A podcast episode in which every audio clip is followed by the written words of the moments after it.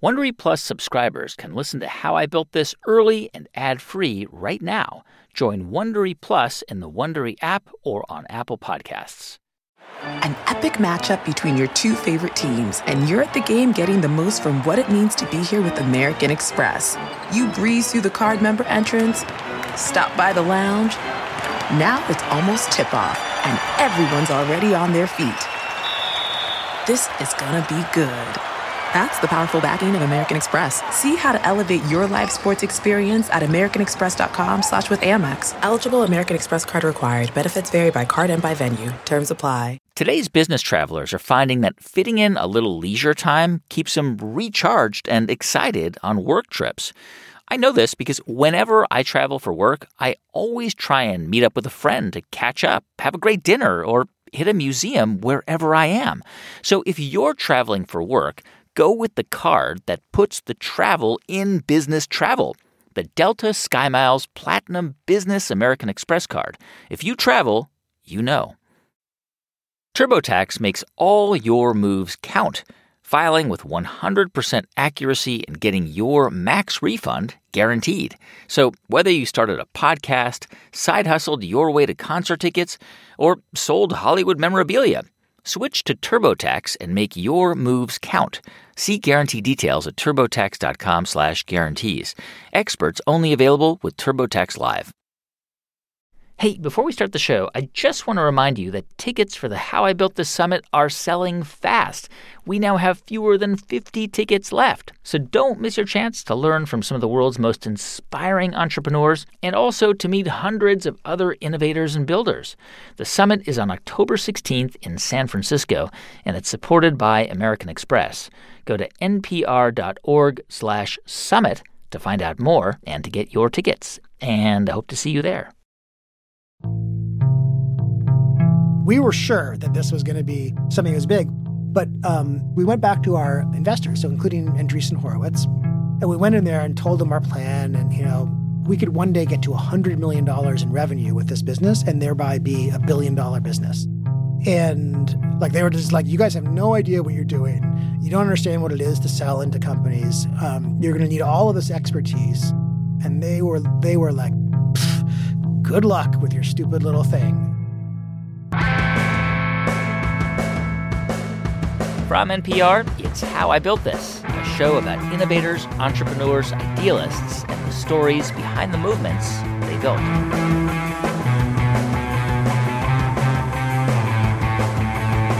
I'm Guy Raz, and on today's show, how Stewart Butterfield perfected the art of the pivot by turning a failed online game company into Slack, a messaging program now valued at over $5 billion.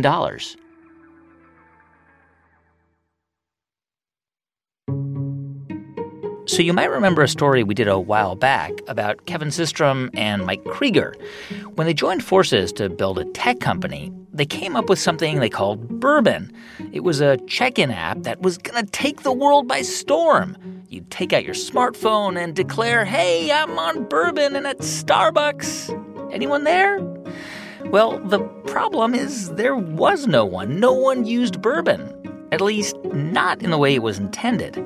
But what Mike and Kevin discovered was their small user base really loved the photo sharing feature. That was special. Burbn was a failure, but that cool photo sharing feature, well, they decided to make that their business. And that business is better known today as Instagram. So now, imagine you're working to build a massive multiplayer online game a weird utopian fantasy world like Burning Man, but in cyberspace.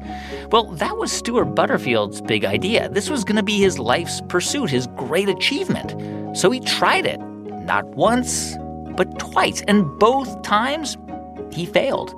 But something else happened both times. Two entirely different, entirely unintended products were born from those failures. The first one was called Flickr. It was an early image hosting website where you could store and share photos. The second one, well, if you work in an office, I'm pretty sure you've heard of it or use it. It's called Slack. And if you don't know what it is, it's a messaging app designed for team collaboration. Slack is one of the fastest growing business apps ever, and it was kind of an accident. But We'll get to that story. What you need to know about Stewart Butterfield is that he had kind of an unconventional childhood, like off the grid, back to the land unconventional, because his parents were counterculture hippies who decided to live in the remote backwoods of British Columbia in Canada. Yeah, they had restored an old log cabin that was built um, around the turn of the last century. Didn't have running water until I was um, three, didn't have electricity until I was four. There's actually a funny story of my mother's father, who came from Poland to Montreal in between World War One and World War Two, coming to visit them, and they had a bathtub in the front yard, and you know, just like trying to eat the food that they were growing, and didn't have many possessions. And he was like, "I can't believe I escaped the shtetl in Poland and sent all of you to university." And then now you're back living in this dump. Oh my God. So they were like real live off the land hippies. Wow. Uh, my name was uh, Dharma when I was born. Your birth name was Dharma. Yeah, the Hindu and then later Buddhist concept of like the path, the way. Wow. And when I was 12 years old, like most 12 year olds, really wanted to be normal. So I changed it to Stewart because for some reason I had the impression that Stewart was the most normal name you could have. You didn't want to be Dharma? no, I, I regret it now because Dharma Butterfield It's is, an is a hell of- amazing name. Totally amazing. Stewart eventually went to study philosophy in college. But while he was in school, he also got really interested in computers, and on the side, he taught himself to code in HTML. And so during the summers, he started to make websites for local businesses. But his master plan, his main goal, was actually to become a philosophy professor, until he realized that working in tech might be a more stable job. So he moved to Vancouver and he got a job at a tech startup called Communicate.com. The guy who founded it had bought in 1993 all of these domains like Vietnam.com and Brazil.com and Makeup.com and Perfume.com. Who, who was this guy? His name was Brian Liu. He's unfortunately passed away since then. But um, so this is like 98, 99. Owned, owned Brazil.com and Vietnam.com. Wow. yeah, but, but also like dance.com and electronic.com. Like he had hundreds of them, really, really valuable. So that was the guy who was buying them all up. and bought them up. er, I didn't even know you could buy .com Yeah. domains in, in 93. Like that was really, really early. So he's sitting on this, what at that time was like a, a gold mine. And the way that we thought back then was we would um, develop one universal e-commerce backend and then have all these domain names be the front end. And, they, and, and it was the idea was that they were going to have a bunch of websites and they would all basically direct users to this one e-commerce site where you could get anything, makeup or whatever it was. or tickets to Brazil or um, boxing paraphernalia or whatever they had. But um, no one had anything really to do. Like no one knew exactly what we were doing. Um, it was really early.com. It seemed like this was incredibly valuable. We're going to have a contest, give away a BMW Z3, which was like a net James Bond movie. So it was like the hot car at that time. Um, so that we got people to sign up. What are they signing up for? I don't know. It got worse and worse and worse, like day by day because no one knew exactly what they were supposed to be doing, and the management meetings turned into screaming matches. And so, uh, around the end of February of the year 2000, I quit. I walked away. I thought I was walking away from like $10 million in equity, and I got bought out for, for $35,000 on my way out. And of course, like 10 days later, two weeks later, was the first dot com crash. And so, in the end, I got $35,000 more than I would have had I stayed. yeah. So, so what did you decide to do next? Um, well, I convinced one of the guys who happened to sit next to me, uh, Jason Classon, who was running a website on the side called Grad Finder, which was a competitor to Classmates. So this is you know many years before Facebook existed. Yeah. And I convinced him to, to leave when I had my thirty-five thousand dollars, and we went out and raised a whole fifty thousand dollars of money from other people and started it up as a real business. This is gradfinder.com. Yeah. And this is a way to find other people who graduated from your college, basically. Yeah, so it's a, like a giant directory of high schools, Right, and right. in each high school you could have a, a graduation year, and people would just sign up and message each other and, and stuff like that. We worked on it for like six or eight months, and it got acquired uh, by. Wow. Yeah, so we were lucky Amazing. by one of like these dot coms that had raised a ton of money, like I don't know, 150 million dollars. I don't even remember what it was called now. It- this is like the last gasp. So this is the end of the year uh, 2000, and they ended up going bankrupt a year later. So when you guys sold GradFinder, when it was acquired, Did you walk away with a bunch of cash yourself? Yeah, yeah, I mean, a bunch of cash, you know, more tens of thousands. I don't even remember exactly what it was, but it wasn't like, you know, millions of dollars. But it was, it was uh, probably a, a, a decent amount of cash for, you know, a guy in his mid 20s. yeah, no, definitely. Yeah. You know, I took a lot of the next year off. So I did consulting work, but relatively little. Um, I guess it was around this time, like 2000, where you met someone and you got married. I did. Yeah. Um, in like 99, I started a, a weblog and there was a couple hundred people or so around the world who had blogs and we all knew each other.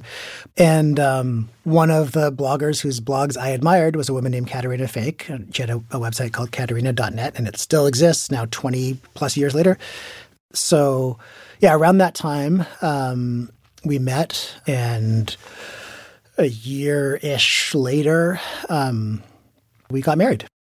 And it was an interesting time because, you know, because all of the dot com era hype had completely dissipated. A lot of companies had imploded, but there's a lot of creativity. So in, in late 99, I started this competition called the 5K, which was to build the smallest, you know, any website or web page that could be done in five kilobytes of data.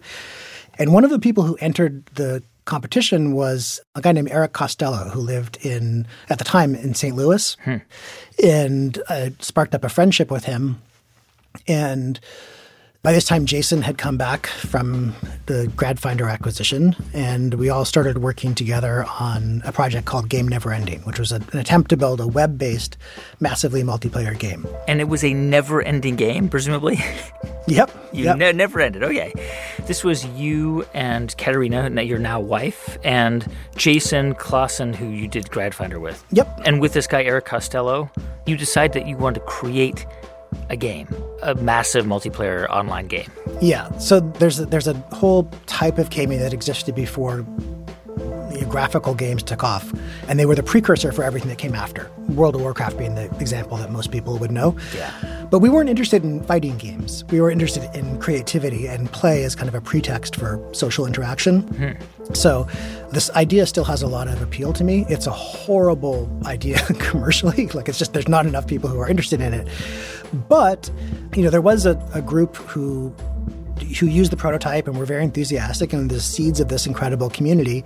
And we thought, hey, you know, we built this prototype, people liked it, we can make this into a real project. And what, the, what would the game look like? Would you be in front of a screen looking at like a Minecraft type interface or Yeah, so it, it, was it was 2002, 2003, so the graphics weren't Right, even yeah. Minecraft quality. Um, it was more like there was a map. You could there's like different objects, and you could click on them to pick them up, or click on them to do stuff with them. But really rudimentary. So we tried everything to raise some money for this, and uh, there was zero interest in investing in this because now it's it's like the middle of uh, 2002 Yeah. and um, no one wanted to invest in anything that had anything to do with the internet. Yeah, well, how are you even going to make money off this? What was the business model? People would pay a monthly subscription. I see. So I put my money into it. Um, some of us working on it put our money into it. We hired a couple people. We raised a couple hundred thousand dollars of friends and family money. And when I say friends and family, I mean like literally friends and family. And by the middle of 2003, you know, we'd now been working on it a year. It was clear how complex this was going to be, and um, we just realized we're never going to be able to finish it, like Yeah. for the amount of money we raised. And we were desperate for something else that um, that we could complete in a shorter amount of time. And that thing ended up being Flickr. And I think when we started it, the intention was we'll build this and someone will buy it for like a million dollars, and then we can use that million dollars to finish the game. Yeah. Um, and of course, that's not what happened at all. Wait, wait. Let me let me go back for a sec. Because so you've got this idea uh, to build this game, very expensive. Uh, you just you just don't have enough money to do it, right? So then you decide. I mean, it leads you to starting up Flickr, which is like a photo sharing website. How, how did that even happen? Well, we had uh, at that time developed a whole bunch of really interesting and relatively novel technologies. So we had a game that you could play in a web browser.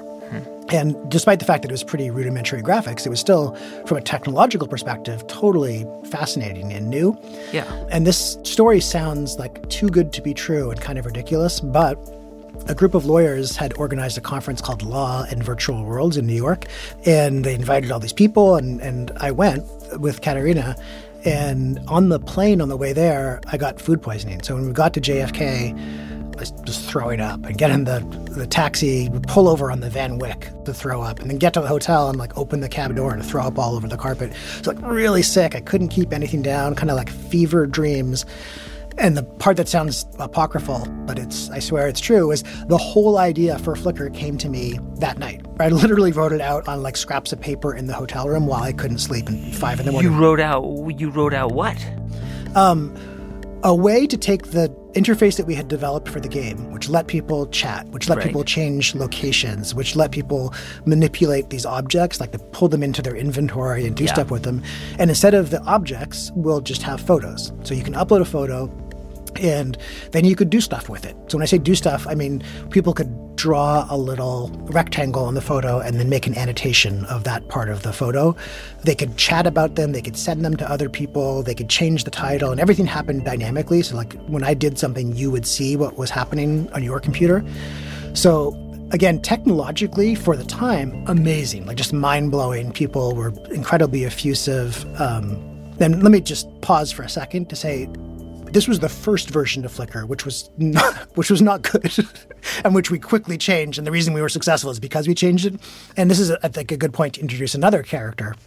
I've got we've got so many threads going here, but uh, so one of the players of the game was uh, like early twenties, hardcore just nerd um, who lived in a tiny village in England and had a job in London. He commuted to London every day on the train for a couple of hours, and he had developed a bunch of stuff to illustrate the social networks inside the game. Kind of, we didn't have any APIs for him to use, but it turned out had hacked into our internal mailing list when we were working on the game and had been reading all of our messages, which is why he was able to develop all this stuff. Wait, he was a, like a just a person who played game never ending. Yeah, like a fan. And um, his name was Cal Henderson. Cal was such a geek, like one of the nerdiest people I'd ever met in my life. He was also a, like a prodigy programmer. And so when I convinced him to start um, to work with us on on making Flickr, he was you know, really into it. And on the train to London every day, two hours in, two hours out, he wrote almost all of the guts of Flickr. Um, the way to upload the photos and to process them, to store them, display them. The original payment he got was me buying stuff off his Amazon wish list. So it was like Radiohead EPs and Yeah. like you know rare vinyl and stuff like that. So here's what I don't get. Everyone's like focused on this game, but everyone kind of knows that it's the money's running out. How did you then convince everybody to pivot? Did you say, "Hey guys, you know what? Let's just dump this gaming thing. Let's go all in on a photo sharing site." Like did anybody say, "What are you talking about?" Oh yeah. So I actually forgot about this until a couple years ago when when I was reminded of it. I kind of laid out everything and said, "This is the situation. We're just not going to be able to finish the game." And I let everyone vote. You said to them, you let them vote on whether to actually go through with this plan? Yeah, whether to to um, switch our efforts to to Flickr and to really pursue that instead of the game, and then I lost. But what was the argument you made? How did I mean, why did you even think that was a good idea? because it was something that we could complete faster. You know, like we could actually get it out. Um, We would, and we were at this point. Eric was the one person on the team who had kids, so he was the one person who got paid. Like we just weren't able to pay anyone anymore. Yeah. So we had this vote. I lost, um, you know, or, or Flickr lost in the game one. So then I had to call Eric on the side and like, you know, do some what I imagine happens in the Senate, some kind of like horse trading to convince him to change his vote, and that worked. And um, you know, that decision was December 2003, and in February 2004 we launched Flickr. We all flew to San Diego for this conference. Um, and and were people like super excited about it when you launched? It was a it was a pretty big deal when it launched. I mean, in that closed community, you know, Yeah. there, there wasn't nearly as many people online. You know, this is like probably a decade before the majority of people got smartphones. The internet wasn't was still perceived as this kind of like weird, creepy place. Like if you saw a, a popular image of an internet user, it would be like a really overweight guy in the Yeah. basement. And Yeah, was like, that guy in The Simpsons. Yeah, exactly. Yeah. So you guys, uh, so it's like 2004. You put Flickr out there, and and people who were on the internet were like, "Cool, a place to to put our photos up online." Yeah. Um, so around that time, Google had bought Blogger, um, which was one of the early blogging programs, and uh, they didn't have a way to host photos, so they put you know in their help materials online when people said, "How do I upload photos?" They said, "Use Flickr." Hmm. You know, it was like the one standout of that time where the the world had kind of soured on the internet that kind of rose from the the ashes of all that destruction and became like a, a cool, interesting thing that people could get involved in that was fun about the internet again. And and how how is Flickr gonna make money? Because if all these people are coming onto it, presumably you had to buy like server space, which was a lot more expensive then before like cloud computing. Um, yeah. How how how did you deal with that? Um, we sold what we called pro accounts, which let you, um, I believe it was, you could see the whole history of your photos. Whereas if you didn't buy a pro account, you could only see 200. And and um, that actually went pretty well. But you're right. The hardware at that time was just you know, astronomically expensive. And memory storage. You were storing all these people's photos. Absolutely. So every week we would put in an order to, to Dell. You know, UPS would deliver boxes from Dell. And then every Friday night, Jason and I would go down to the where the servers were and the screwdrivers and put servers onto the racks and to wow. set everything up and but um, because Flickr was, you know, really taking off in, in, the public imagination, we actually got some people who are interested in investing. So, mm. so we, we actually raised a little bit of money, so we were able to buy the servers, and we were growing really quickly. And we actually had people buying pro accounts. You know, not very many, but we also didn't pay ourselves very much. Um, so we're, we're covering a bit of the cost through actual usage. And suddenly, companies uh, wanted to buy us. Like, uh, like which companies? Um, we were talking to Google, um, to Yahoo, to um, I don't know if people remember this anymore, but to Ask Jeeves. Oh yes, of course. Um, and to some of the other existing photo sharing sites. Um, you know, fast forward another six months or so. Now it's Christmas of 2004, so it's about to turn into 2005. And we also had a bunch of venture capitalists who were interested. Mm-hmm. At the same time, Yahoo was getting really, really serious. So the search part of Yahoo made an offer to buy us. And then over that Christmas, New Year's period, 2004, 2005, we had to choose do we want to take this money from the investors and build this into something bigger? Or do we want to take the money now from Yahoo? Um, and, you know, we got a great pitch from them. Um, and the promise was, you know, come work at Yahoo, we'll buy the company, we'll give you this money, but we'll also give you all of these resources. And we have all of Yahoo's hundreds of millions of users and all of our technology and all of our servers, and you can build this into this great and wonderful thing. So um, that's in the end what we decided to do. What do, what do they offer? It was around twenty million bucks. So twenty million bucks. Wow, you were uh, you were a rich guy overnight. Yeah. So suddenly, all the friends and family who invested in the dumb game a couple years prior um, were in a good position, and, and everyone who worked there, who had deferred their salaries and kind of sacrificed along the way, mm. um, was in a good position. And the feedback that we got from our investors was, hey, look, you know, this is going to be a, life changing amount of money. You'll be able to do what you want to do after. And who knows if this opportunity will stay around. So you should just take the acquisition. So smart move. Smart move for sure. I mean, like 100% of the time, they would give the opposite advice today. Yeah, right. But it, it was really, yeah, Flickr was like a really singular thing um, in the internet at that time. I mean, you you guys, you and Karina were like kind of internet and more than internet famous. You were famous like after that acquisition. You you you landed on the cover of Newsweek. Yeah, so I would say still a little bit internet famous because uh, I was in New York and I was flying back to the West Coast when that Newsweek um, issue came out. What did, what, what did the cover say, by the way? Well, I'll tell you. Um, I grabbed a stack of them at the newsstand inside of JFK and I slapped them down. It's like, you know, I have like a dozen copies or something like that. and the woman um, who was checking me out didn't, she didn't look up and she scanned one magazine and she flipped it over and scanned the other one. And she said, honey, you know, all these are the same. And I said, yep. and then she looked up at me and then she looked down at the magazine. She looked up at me again and she was like really, like her eyes lit up. She was so excited. And then she read the cover of it and said something like, Web 2.0 from Flickr to MySpace, something, something. And she was just crestfallen. She was just like, oh my God, I thought you were going to be someone important. Like you were going to be a movie star or like American Idol contestant or something like I cared about. You're just like some Web 2.0 dude. like the, the look on her face was just amazing. And then she just scanned the rest of the magazines and checked me out, and that was it. So, so Yahoo gets a pretty good deal now that we, we know now in hindsight on this this product. You walk away with um, probably a good amount of cash. Probably not set for life though, right? No, not set for life. And and part of that acquisition, um, what's called earnout. So it's conditional on the employees staying with mm. Yahoo for a time. How long did you have to stay with Yahoo to fully vest, get all your your, your money? Uh, three years. And you lasted how long? Three and a half. so you like you basically you made it. So how were those three years at Yahoo? I think um, I was never in the army, but I looked back at that time the way I would imagine some people look back at boot camp, which was it was horrible at the time, but like very rewarding and enriching, and I and I learned a yeah. lot of, and developed character and stuff like that. What was horrible about it? Well, at the time we were acquired, it was nine people. So. Um, nine people being acquired by what at the time I think was like an 11 or 12,000 person company. Hmm. And suddenly everything that was just easy, like we would just decide something and then it would be decided, became this massive process. Um, now, when we wanted to get more servers, we had to go to the hardware review committee and you had to make an appointment and you couldn't get an appointment for like five weeks.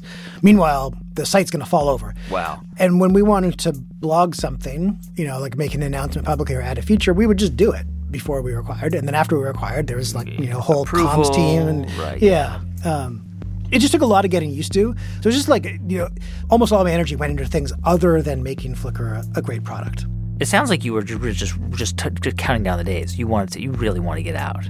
Yeah, I said that. I mean, there's also there was good parts as well, and I, I got to say, you know, I used the boot camp analogy in a deliberate way. I learned amazing amount. Some of it was negative lessons, like, you know, don't do this. But a lot of it was positive lessons. And it also, it's just really eye opening. You know, it's like, I certainly. I learned a lot more than I ever would have learned in any MBA program. Yeah. Just being exposed to, um, because Flickr was pretty high profile, I had access to all of the executives and I could see all these decisions and I was involved in all these things that I never would have been involved in otherwise. So when you left um, Yahoo, was it was it with a feeling of joy and possibility, or was it a feeling of like, okay, uh, I don't know what I'm going to do now? Um, I'd, I'd, say halfway in between. There wasn't it wasn't overwhelmingly positive or negative. Because you, I guess, and this is a kind of a personal thing, but you your marriage was breaking up at that time. Yep, it was. Um, we had only recently had a kid, and we didn't work together that closely at Yahoo, but it, it's um, pretty challenging to to work with your spouse, especially in the early days of a startup. So this is going sure. back many years now. When we first started working on Flickr, like out of money, and it's not just the business is out of money; it's like we're out of money. You're out of well. money. Um, yeah. And that that stress isn't like okay, I can leave it at the office and go home to my family, which is totally mm. independent. It's you know they're really um, interwoven. So I think that you know it was just it was a difficult time, and um, by the time that um, we left Yahoo, like a, pretty soon after that, it was just over. And I guess you you still had to work. You still had to figure something out. So what did you do when, when you walked out of, out of Yahoo? What was your plan? Um, there wasn't a, an immediate short term plan. It was definitely to take some time off because that had been a real whirlwind. But it didn't take long for a lot of the same people who had worked on Flickr and had worked on the previous game to decide that we wanted to work on the game again. So you want to go back to gaming. Yeah. You didn't learn your lesson the first time around. Yeah, we apparently didn't. I mean, so the world looked pretty different at that point. So now it's the beginning of 2009. There was at least an order of magnitude more people online, whereas in 2002, the majority of people didn't have internet access at home. Now the majority did. Computers are way faster. All the hardware was way cheaper. Mm. Online games um, were something that were we were really popular, and so we figured like, oh, this time we can't fail. Like there's yeah. you know all of the conditions are perfect, so um, we should do this. When you say when you say we, you're talking about the people who worked on the previous game with you, all those guys. Yeah, so there was me and three of the engineers, um, including Cal Henderson and Eric Costello, and another one um, named Serguei Mourachov, who's in Vancouver. And what we decided to do, which was called Glitch, was completely different than anything that anyone had ever seen before. The game was called Glitch? Yes. So in this game, it was a bizarre, fantastical world, really tried to encourage individual creativity and people could create stuff inside the world. But in the world, you would like milk butterflies in, in order to get butterfly milk, and you could, like, eggs grew on trees, and it, the look was kind of like Dr. Seuss meets Monty Python meets like modern day graphic novels. So as you moved around the world, it, it, the look changed dramatically. So you had a track record with Flickr. Like you already had a reputation. You'd been on the cover of Newsweek. You'd worked for Yahoo. So when it came time to raise money, was it pretty easy? Yeah, absolutely. Um, it was very easy for us to raise money. Um, so we started off with like a you know million and a half dollars we were able to hire someone. We were able to afford all the technology we wanted.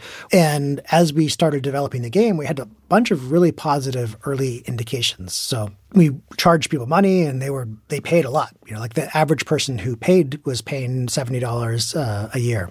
And this is like what, 2010, 2011, something like that? Yeah.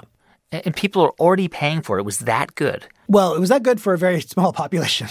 so, in fact, it was really hard for us to get people even to go through the first few minutes of the game because it was just so different and so weird. Most people who tried it were like, what the hell is this? And just pieced out in the first three minutes of gameplay. All right, so you guys um, launch this thing. There's some early success. You raise lots of cash. And then November of 2012, you shut it down. What what happened? Well, um, being in business, and, and I think especially being a CEO, requires a lot of unnatural optimism. And at some point, it's just that optimism is exhausted. So we had what's called a leaky bucket. So people would come in the, the top of the funnel, um, and the funnel is kind of describing like first people hear about your thing, then they go to the website, then they sign up, then they, in, in our case, play the game a little bit. Then they end up paying you. And each of those stages, you kind of, some people fall out of the process. So that's why it's called the, the funnel. The leaky bucket is you get people in the top, but they just fall out. Like they fall out the process too early. Not enough of them make it all the they, way they through. They didn't stick with it. Yeah, they didn't stick with it. And it was always the next thing that was going to fix it. Like mm. the next game dynamic we added, the next bit of customization, the next, the next thing, the next thing, the next thing. Um, but as we continued to try those things, we just never found that magic formula um, that would make it work economically. Like hmm. it would have been a, a, fine, what people call lifestyle business, but um, it was never going to become the kind of business that would justify $17.5 million of venture capital investment. So, at what point did you come to to the decision to shut it down? Well, so I was I was losing a lot of sleep in those days, and I was I was up really late one night, and I, it was like two or three in the morning. I, I was in bed and I hadn't been sleeping for hours, and I just realized like I don't believe this can work. Hmm. like I don't believe it anymore, and I realized right in that moment like there's a saying: if you're thinking about firing someone a lot, you should just fire them meaning that like that intuition if that keeps coming up it's almost certainly correct. And you wouldn't be thinking that all the time if there was a real shot at making the relationship work. Um, i think it's exactly the same thing with a business. Once i began not to have little doubts um, but once at a fundamental level i was just like i don't think this is going to work. It's not going to work. So you know first thing that morning I wrote to all the co-founders um, and then to our board of directors and just said, "It's over."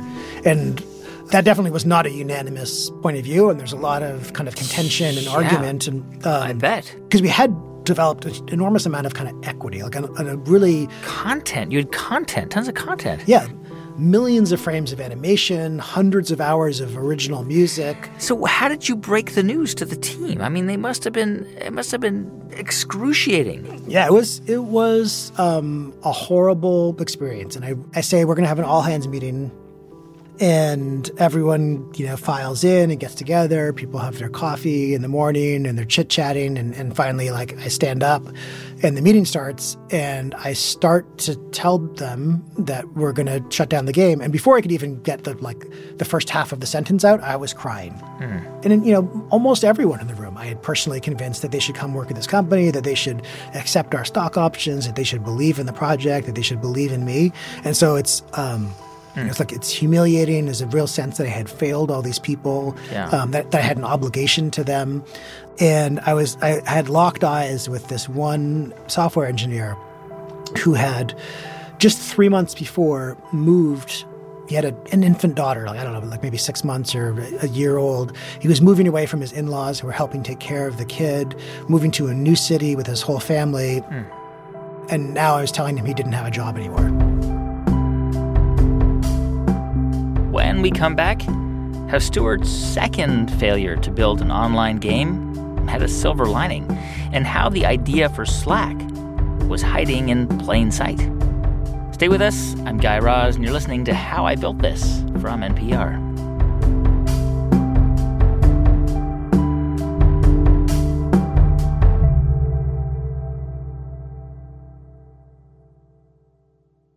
As a business to business marketer, your needs are unique.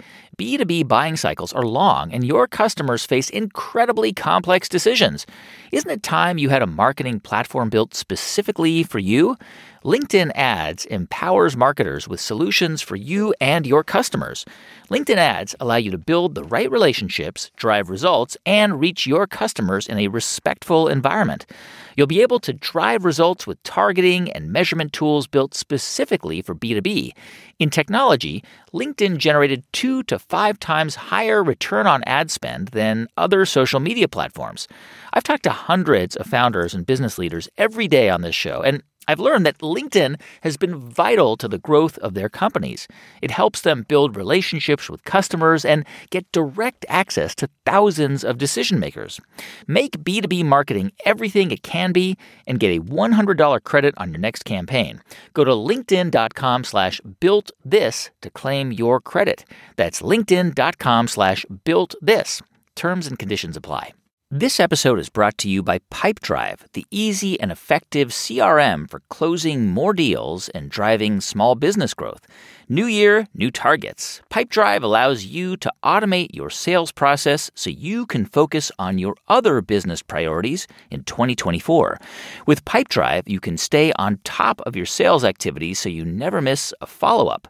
So sign up today and get a special 60 day free trial now at pipedrive.com with the code BUILT. Terms and conditions apply.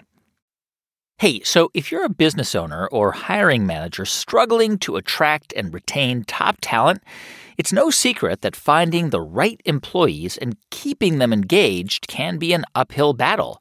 Fortunately, there's Insperity, a leading HR provider. They'll help you improve hiring and compensation practices, and your people will get the training tools they need to thrive. Download their free ebook at insperity.com for tips to build your dream team. Don't let a lack of talent hinder your goals. Spend less time worrying about recruitment and retention and more time growing your business. See how Insperity provides HR that makes a difference at insperity.com.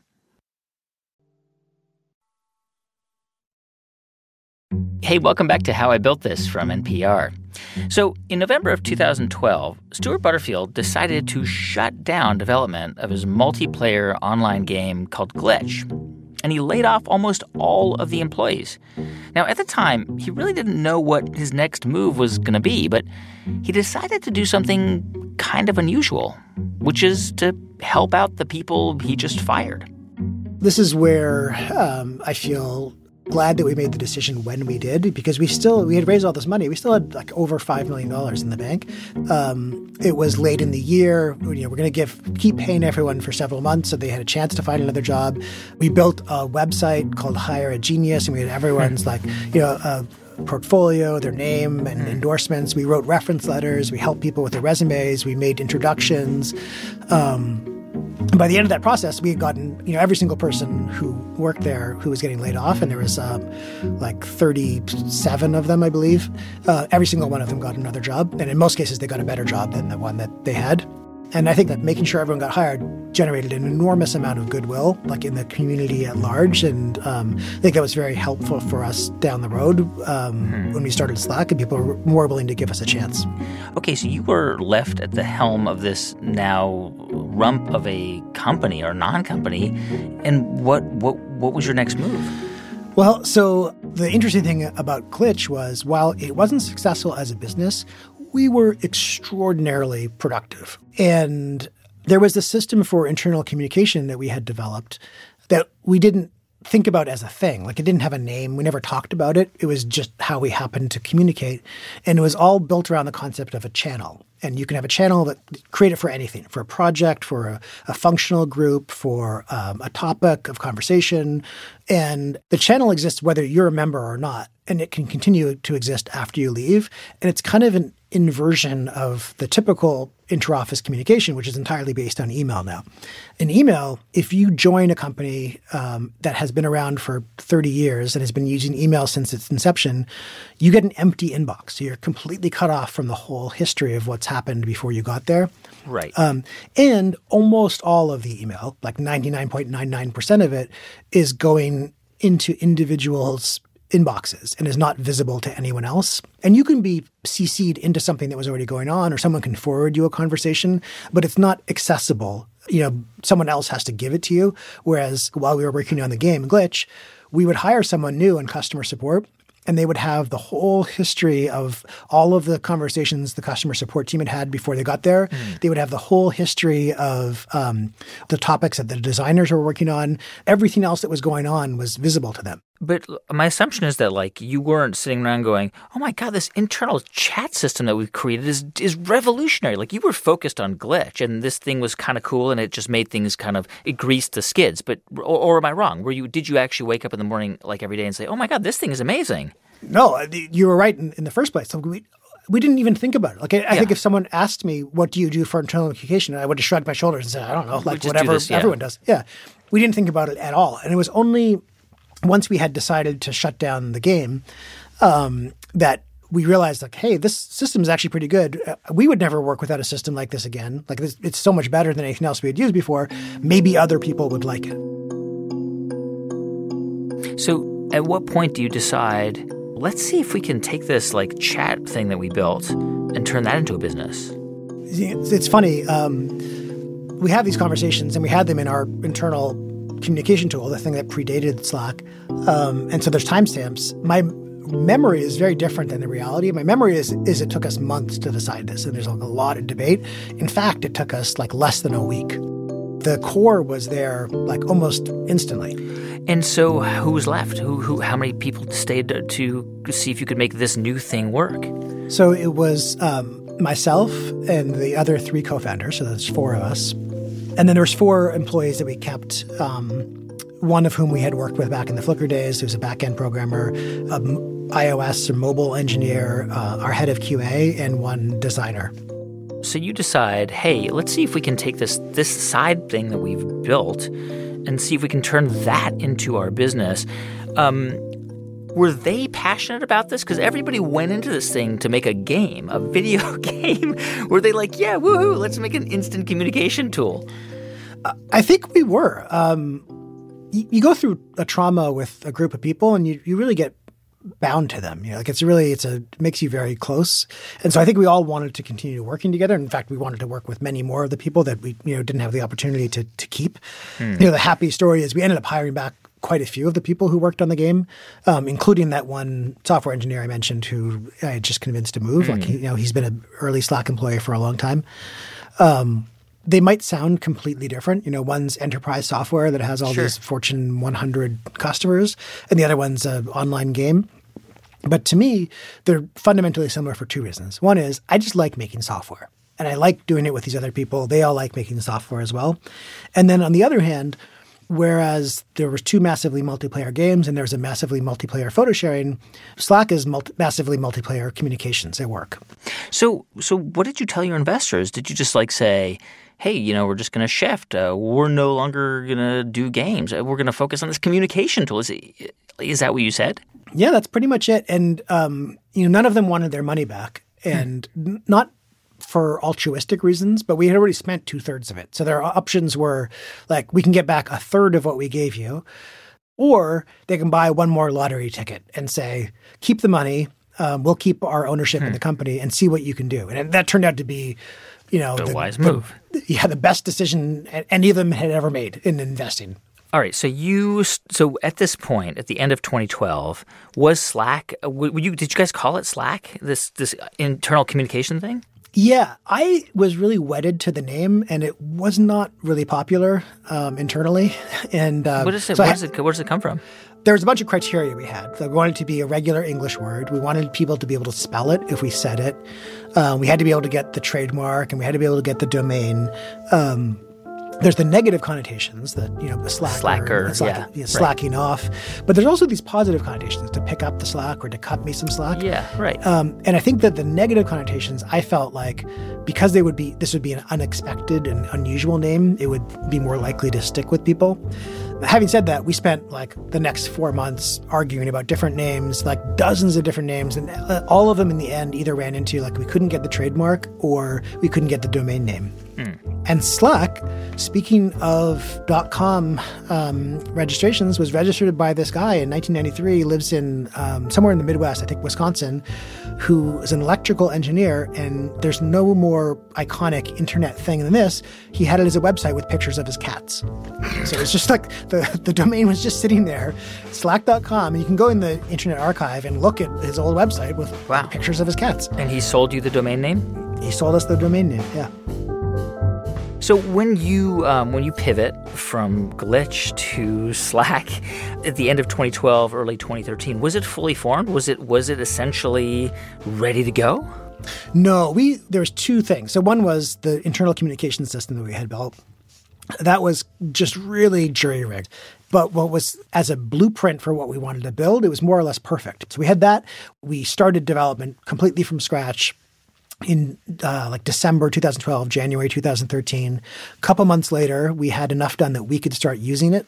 A couple months after that, we had enough done that we could invite some friends to try it. And then suddenly we realized, like, oh, oh, here's a challenge we had been working like this for years and it just felt perfectly natural for us and the advantages of it were just obvious. Yeah. in fact so obvious that they were hard to articulate. And we tried to convince our, our friends at other um, companies to use it and they were like why would we do that? You know right. like, email, another thing to fine. check. Exactly. And the really hard part of it was unlike most software now you can't unilaterally decide to use slack with your colleagues. Everyone has to buy in yeah, because everybody yeah yeah, I can't send you a message unless you're also using it. So it has this real challenge at the beginning, especially when no one's heard of it. No one knows anyone else who uses anything like this. It's brand new software from this flaky company that just failed to make a massively multiplayer game. So who knows how long they're going to be doing this? Why am I going to trust them? And what we imagine would be a really easy sell. Like we would go and say, "Hey, you should try this. It's great. It worked amazing for us." Um, was just received with cold stares. Yeah. We'd go back to the same company like five, six, seven times, and we would show them demos, and we would try to explain. Um, it was great practice, though. You know, we got much better at kind of refining the pitch and explaining what the value of everything was. Okay, you uh, say this to me in 2013. I'm your friend. I'm gonna say, Stewart, I've got emails coming in, phone calls, and texts, and like Facebook. I don't need this other thing. This is just going to be another time suck. And then you say, and then I would say, oh, this will be like a huge boon because you'll start to consolidate all the communication that's happening in all these other channels. Um, and critically, you'll build this archive, and the archive increases in value over time. So the, the longer you use it, the more you get out of it because you can find the answers to questions that people had had before. It's this resource that's shared across everyone. You have to spend a lot less energy. And then, of course, you would object again, and I would say, more, more stuff to read, Stewart, more stuff to read. Yeah, so we would go back and forth with this for a while. There's like always there's a million objections. So it took us a long, like to get the first three or four external teams using it took us forever. And then finally, we convinced um, a company called Rdio to try it. And they were, they were much bigger than us. They were like 120 people. Um, and you guys were at this point how many? We were still the same eight people. So you guys were just working like dogs on this thing. Yeah. Um, but the, you know, the, the more we worked, the more we realized, like, hey, this is actually this totally makes sense. Like, you know, we yeah. probably from the practice of trying to convince people, we had definitely convinced ourselves. Like, we were sure that this was going to be something that was big. What's funny is we went back to our um, investors, so including Andreessen Horowitz, which is now like a really big, successful venture capital firm. And this group had a lot of experience in enterprise software, which suddenly we were an enterprise software company instead of a game company. And we went in there and told them our plan and, you know, um, our grand ambition, which was, hey, we believe that there's, you know, we could one day get to $100 million in revenue with this business and thereby be a billion dollar business. And Like they were just like, you guys have no idea what you're doing. You don't understand what it is to sell into companies. You're going to need all of this expertise. You're up against X, Y, Z, different you know different companies, different technologies, Yeah. and they were they were like, good luck with your stupid little thing. But did you think those investors were wrong? I mean, it's it sounds like they made some good points, right? Well, so by the time we officially launched, it was evident that this was going to be something. The leaky bucket problem that I talked about in the context of the game was completely eliminated. Like we found that once people started using it, as hard as it was to get people to start, once they started, they almost never stop. And um, you know, at that point, people weren't paying us; they were just using it for free. Yeah. But we could see that they were getting utility. They were they were logging out at the end of the day, and first thing in the morning, they were right back in there. So you launch in, in February of 2014 officially. It goes out into the App Store or whatever and out into the world. Yep. Um, and we also told all the people who had been using it for free, like, hey, the grace, you know, this this is now you're going to have to start paying. We'll give you a nice, healthy credit to thank you for being one of our early testers. Yeah. And we found the conversion was excellent. You know, like w- within um, maybe two weeks or three weeks of of launching that officially, we had sold a million bucks worth of Slack. A million dollars. How does it? How do people? How does it work? By the way, what does it cost? it cost um, eighty dollars per person per year. So you would pay, you would only pay for the people who are actually using it. So if you have a fifty-person company and there's twenty people using it, then you just pay for twenty people. But in the beginning, it was like six, seven bucks per user per month, something like that. exactly. So you launch it, and within weeks, you have a million dollars in revenue. Yeah. To be fair, it took us many, many more weeks to get the second million because that was all the pent up demand. Right. But yeah, we were off to the races. Unlike almost any enterprise software ever, people would talk about it. Like they would be in line at the coffee shop and they would say, "Oh my God, you got to start using Slack. It's amazing. It changed my life." And they would they would post to Twitter and say like, "I you know I recommend." And that you know no one ever says that about the software that they have to use at work. No. So it was a completely different experience. Um, this was like as, as good of a result as you could possibly hope for. It's it's amazing. By October of 2014, so this is just two years after you shut down Glitch and like have to break the news to all these people. You raise 120 million bucks. It's it has a 1.2 billion dollar valuation. I mean, that's that's nuts. That's totally insane. Yeah, it was completely insane. And, you know, at that same period, we're still growing like somewhere between 5 and 10% a week. How are you dealing with that growth? How are you hiring enough people? I mean, how are you getting how are you getting through the day? It was a, it was a pretty mad scramble, you know, and that year um, we went from maybe 10 or 11, I can't, we hired a couple people, at most 12 employees, up to about 40, 50. We might have ended that year at 80 people, and it was breakneck. Like we had to move offices and um, we don't have enough desks. People are sharing desks. Um, gradually, we put some systems into place. You know, we started hiring professionals to manage different parts of the business, and now it's you know it's, there's a thousand people. It's amazing. Yeah. So this has been called the fastest growing business app ever. It, it went from from launch in February 2014 to the latest valuation is like 5.1 billion dollars. That was in September of 2017. It might probably is higher now. Th- th- those numbers are just staggering. I mean, for something that was just a side project that was never intended to be the business. Yeah, you know, it, it feels like all of the years of like sweat and toil and sacrifice, all of the years pressing on with a game, you know, like kind of failure after failure, have been, you know, more than rewarded, like rewarded dozens of times over. Because we thought like all of the other eight person software development teams in the world would use this. And um, that happened like not that long after we launched. And now there's like three star Michelin restaurants using it. And there's like the Norwegian Department of um, Labor and Welfare Administration. There's like uh, the Hartford, Connecticut Police Department. There's like um, NASA's Jet Propulsion Laboratory. There's all these enormous companies. Um, there's all these small companies. We never thought it would become this big. Like even in our grandest ambitions, it was like a tenth of what it is today.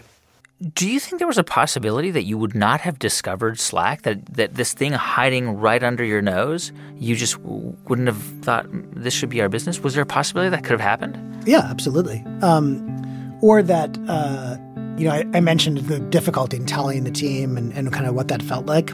It was hard not to let that just like crush me because it is so embarrassing. Like it's so humiliating, um, and it's such a um, it was such a hard decision to make. I think partly because what you hear is the never give up in your dreams. You know, resilience, yeah. grit. You got to keep going. Sure, right. it's, it's, all yeah. about the fight. It's the slog, and I think that's generally true. And I think you, you, it's really important to persevere through things that are that are difficult.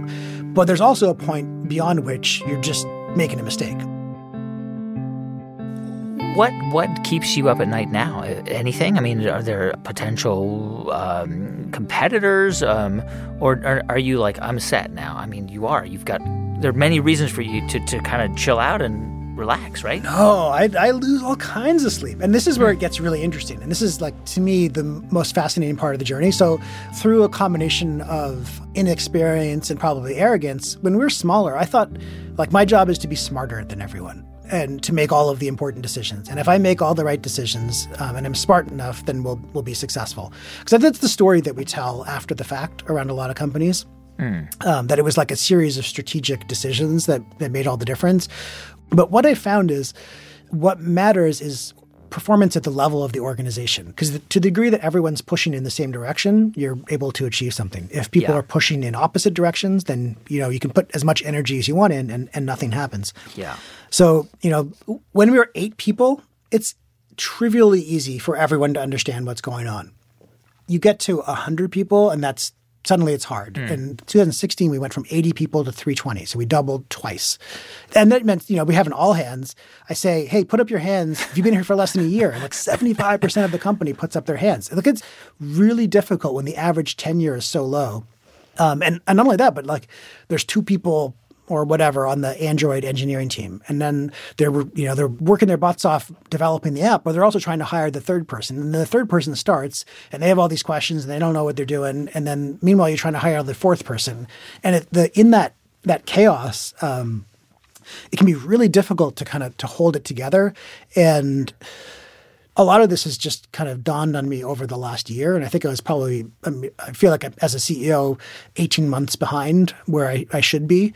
And those challenges are starting to become clearer and clearer. Uh, let me ask you about uh, uh, one, one, final question about your personal life. So you you mentioned that um, when your marriage broke up, it was sort of it had been building. You had financial stress, and you know you were worried about this and that. You are now a billionaire. I mean, at least on paper. Does that eliminate stress in your life? Does that mean that everything's set, everything's taken care of? Um, uh, you know, one nominal correction. We've been around for a long time as a company, and I have four co-founders. So not even I'm not even a billionaire on paper. Okay, I sure I got you on paper. You know, okay, sorry. perhaps, uh, but on paper, you got lots of money. Yeah, it, it certainly makes my life easier. And you know, there's all that research, and I don't remember where we're at with the latest version of this. But like beyond a certain amount of money, it doesn't make your life any better. I really feel like there's kind of there's three levels of wealth in the world.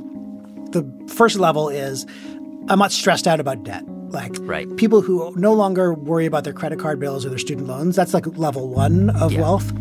Level two is I don't care what stuff costs in restaurants. You know, you're like, oh, I really want this thing, but it's eighteen dollars, but the other thing is twelve dollars, so I'll get the twelve dollar one.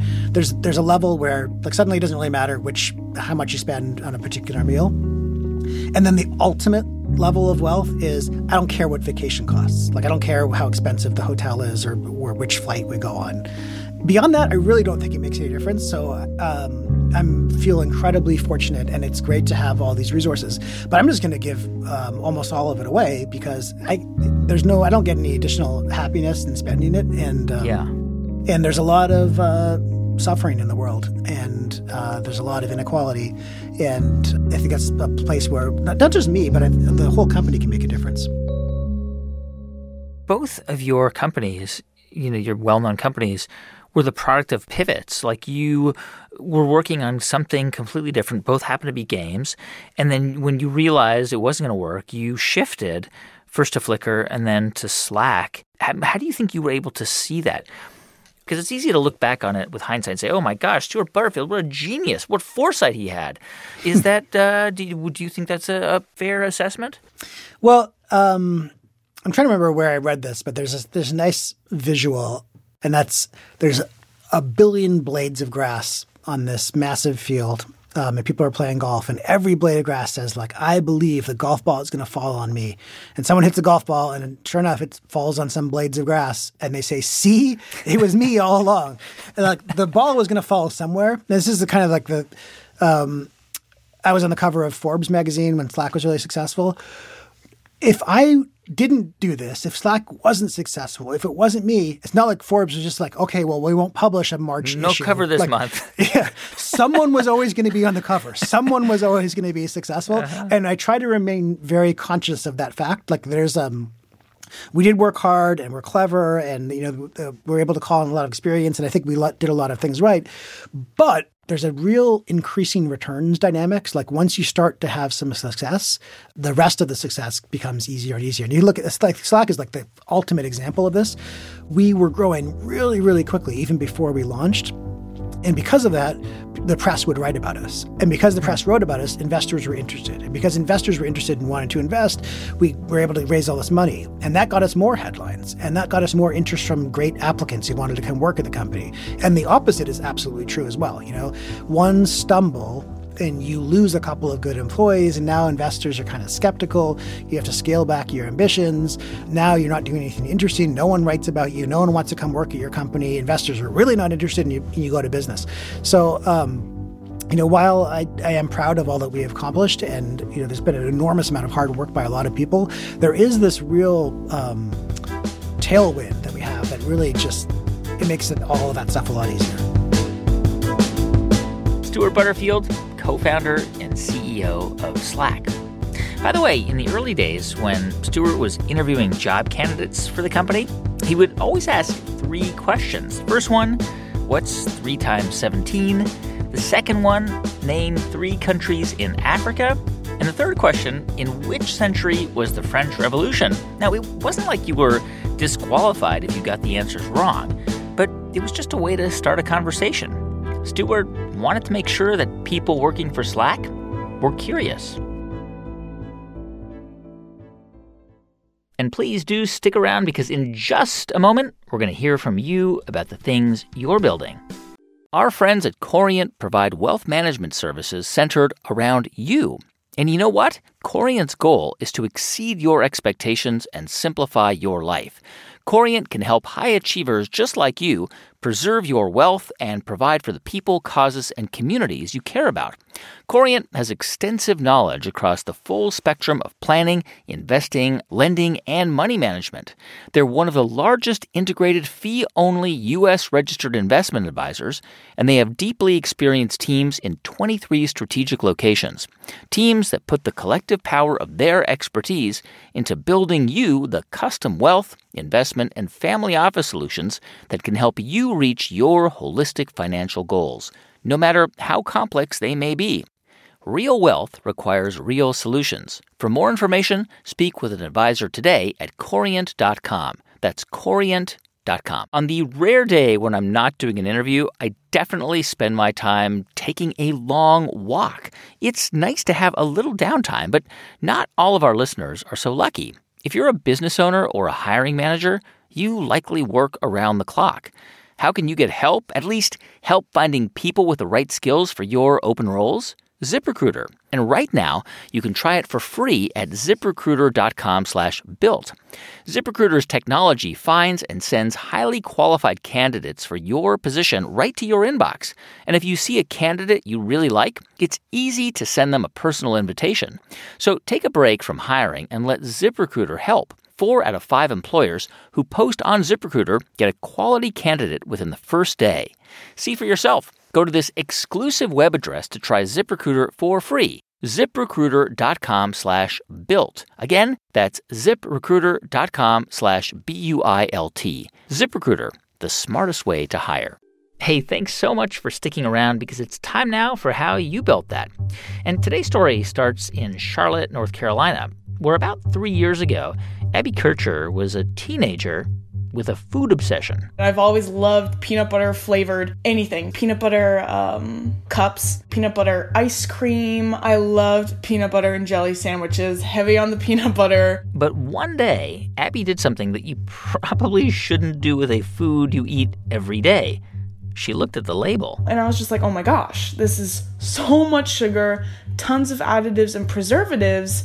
And so it just doesn't feel like it's almost peanut butter anymore, you know? It just feels kind of like a sugar spread. So Abby decided to go cold turkey on peanut butter, but of course, she missed eating it. So I was like, I might as well make my own. You know, there's no reason why I couldn't make my own. So that's when I just whipped out a food processor and just tried it out. This was, by the way, her mom's food processor into which she put some nuts and coconut oil and salt. And eventually, it took forever. It turned into a creamy texture. I was like, wow, this is so cool. I got very excited. Um, then I was like, okay, how do I want to flavor this or sweeten it? So I threw in some dates, processed that a little bit, and it was so good. So good, in fact, that Abby started spreading the nut butter on everything apples, sandwiches, pancakes, even salad.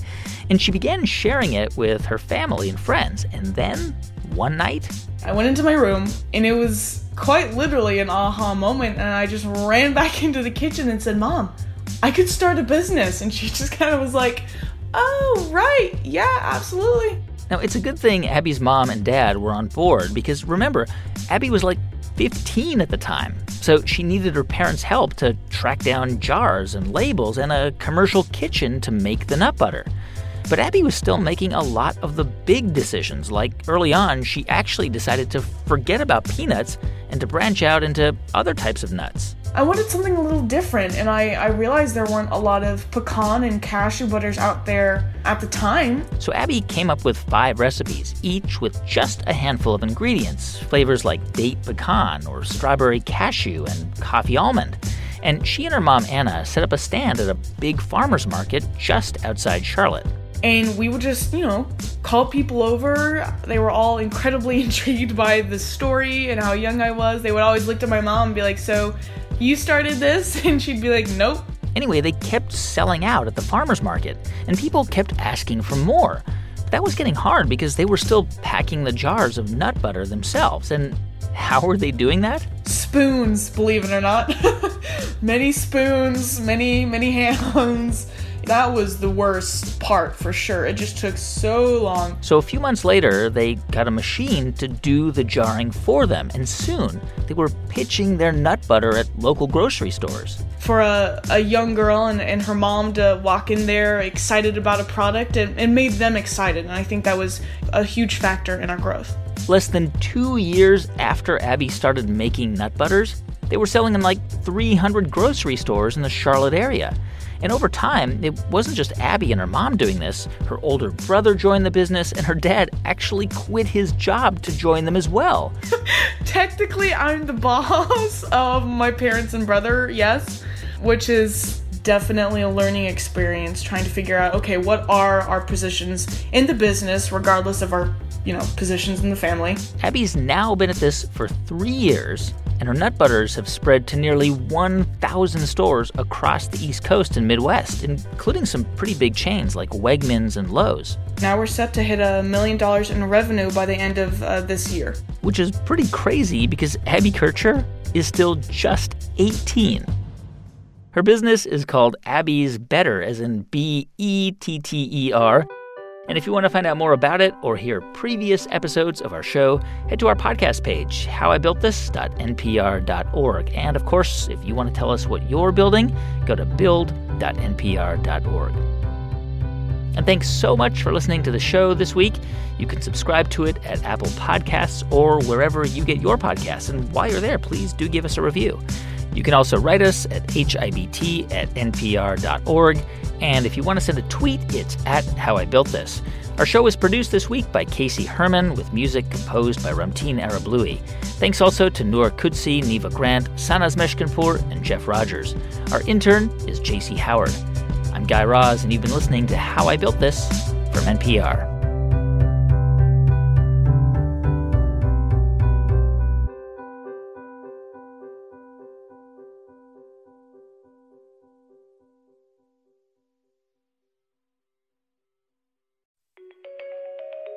Your next great read is out there waiting for you, and NPR can help you find it. Visit npr.org slash books we love to browse hundreds of books we loved published this year, plus thousands in our archive. And, you know, books make great gifts for everyone on your holiday shopping list. The early 2000s was a breeding ground for bad reality competition series. From shows like Kid Nation, CBS's weird Lord of the Flies style social experiment that took 40 kids to live by themselves in a ghost town, to The Swan, a horrifying concept where women spent months undergoing a physical transformation and then were made to compete in a beauty pageant.